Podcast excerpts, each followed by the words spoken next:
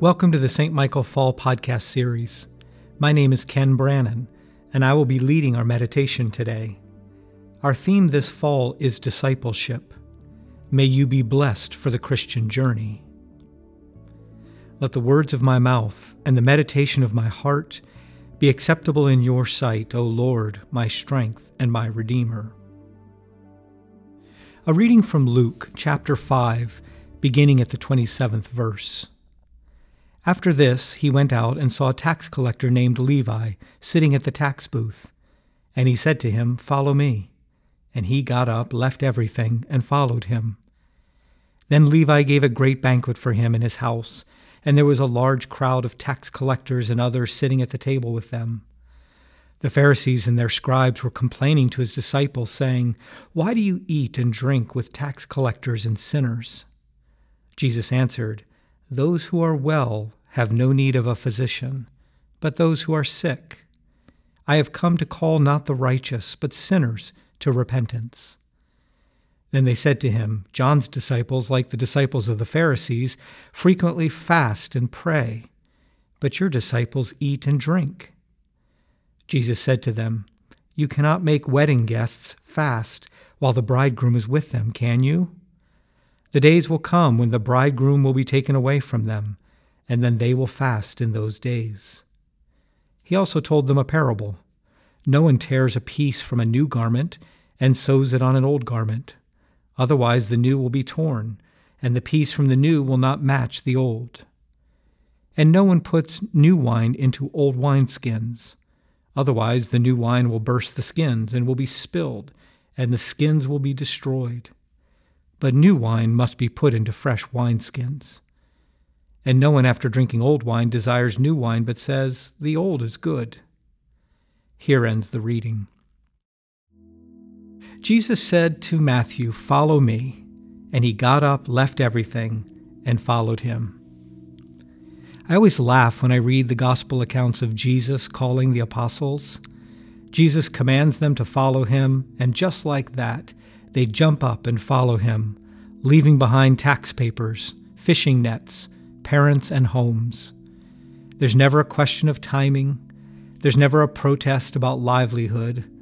Only obedience. Jesus speaks, and the apostles respond. It makes for powerful storytelling. I suppose it's possible that it happened that way, that Jesus' voice was so compelling, his invitation so powerful, that it was impossible to resist. It's possible that his call raised no questions and no protests, but I doubt it. I believe there was a process of call that took time to cultivate. I believe there was a period of relationship building that made the apostles' wholehearted response entirely understandable. In Jewish circles, there's a method of biblical interpretation called midrash. While we normally focused on what is written in the Bible, Midrash focuses on what is not written. Midrash imagines what might have happened in the narrative gap. One interpreter calls this the holy fire between the recorded lines of Scripture. In this approach, the narrative silence is as important as the spoken word. But in order for this approach of interpretation to work, you have to feel safe. You have to be playful. You can't worry about getting into theological trouble. If you're focused on getting things right, it won't work. But if you're focused on wondering what happened, you'll find a rich, intuitive vein. When I was studying drama therapy in graduate school, I worked with Peter Pitzele, a seasoned practitioner of bibliodrama. His whole thing was helping groups enact stories from Hebrew scripture encouraging them to take on roles that explored not only what might have happened in ancient times, but also explore how those stories are relevant for today. It was a powerful method, both theologically and therapeutically. The biblical story provided the frame, the people's imagination provided the context. So when I read today's story about Matthew, also known as Levi, jumping up and following Jesus, this is where my imagination goes. Here is the fire between the lines for me. Tax collectors were the most despised people in ancient Israel. They were Jews who worked for the Roman Empire, collecting onerous dues imposed on defeated peoples.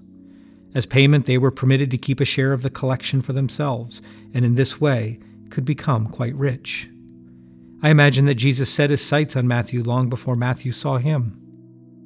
Jesus noticed that Matthew didn't keep as much of the money as he could have, but cut the elderly widows a break. Jesus noticed that Matthew was polite with his Roman supervisors, but also stood up to them when necessary. Jesus watched Matthew with his family and saw someone who was devoted and kind. This, Jesus thought, is exactly the kind of person I need on my team. So Jesus befriended Matthew in the marketplace and invited him to lunch. Jesus chided Matthew about his distasteful job and reminded him that he was a person of worth. Jesus put in a good word for Matthew in the community councils, and Matthew could always be seen standing in the back of the crowd when Jesus taught and healed the people. Finally, it was time for Matthew to take the next step. Jesus had inaugurated a new kind of kingdom, and he knew that Matthew had the intellect, strength, and courage to add value to the movement. Jesus knew Matthew's heart better than Matthew knew himself. So when Jesus finally invited Matthew to follow him, Matthew was flooded with hope and gratitude. Here is someone who knows me, Matthew thought. Here is someone whose vision I trust. The story goes on from there, and you can imagine what might have happened next. In my version of this story, Matthew's decision to follow Jesus has context. His decision to follow Jesus is no less powerful but it doesn't just come from out of the blue. Jesus isn't some robotic superhero commanding people to respond to him in faith. Jesus is a friend and a mentor who helps Matthew discover aspects of himself that he didn't even know existed. Why does any of this matter? Why engage in Midrash? Because Scripture needs to relate to our lives. The call of Jesus needs to resonate with the world we live in. Discipleship is hard, it's costly. There are dragons we have to slay on the way to heaven. If Scripture makes all of this sound too easy, too magical, we'll assume that discipleship was only possible in Jesus' time. It will be relegated to a time long ago and far away. Nothing like that could possibly happen today. But discipleship does happen today. Jesus is still befriending us in our prayers and in our friendships and teaching us in our Bible studies. The Holy Spirit is still guiding us into truth. God sees us long before we can see ourselves. When Jesus says, Follow me, it's not a command from out of the blue. It's an invitation to take the next natural step. It's about choosing love over fear and acknowledging the spiritual power that lies deep within our bones. The call of Jesus is powerful but it's not unexpected. When Matthew got up and followed Jesus, it was the most natural thing in the world. Please join me now as we continue with the Lord's Prayer. Our Father, who art in heaven, hallowed be thy name. Thy kingdom come, thy will be done, on earth as it is in heaven. Give us this day our daily bread, and forgive us our trespasses as we forgive those who trespass against us. And lead us not into temptation, but deliver us from evil. For thine is the kingdom, and the power, and the glory, forever and ever. Amen. O God, you have made of one blood all the peoples of the earth, and sent your blessed Son to preach peace to those who are far off and to those who are near. Grant that people everywhere may seek after you and find you Bring the nations into your fold.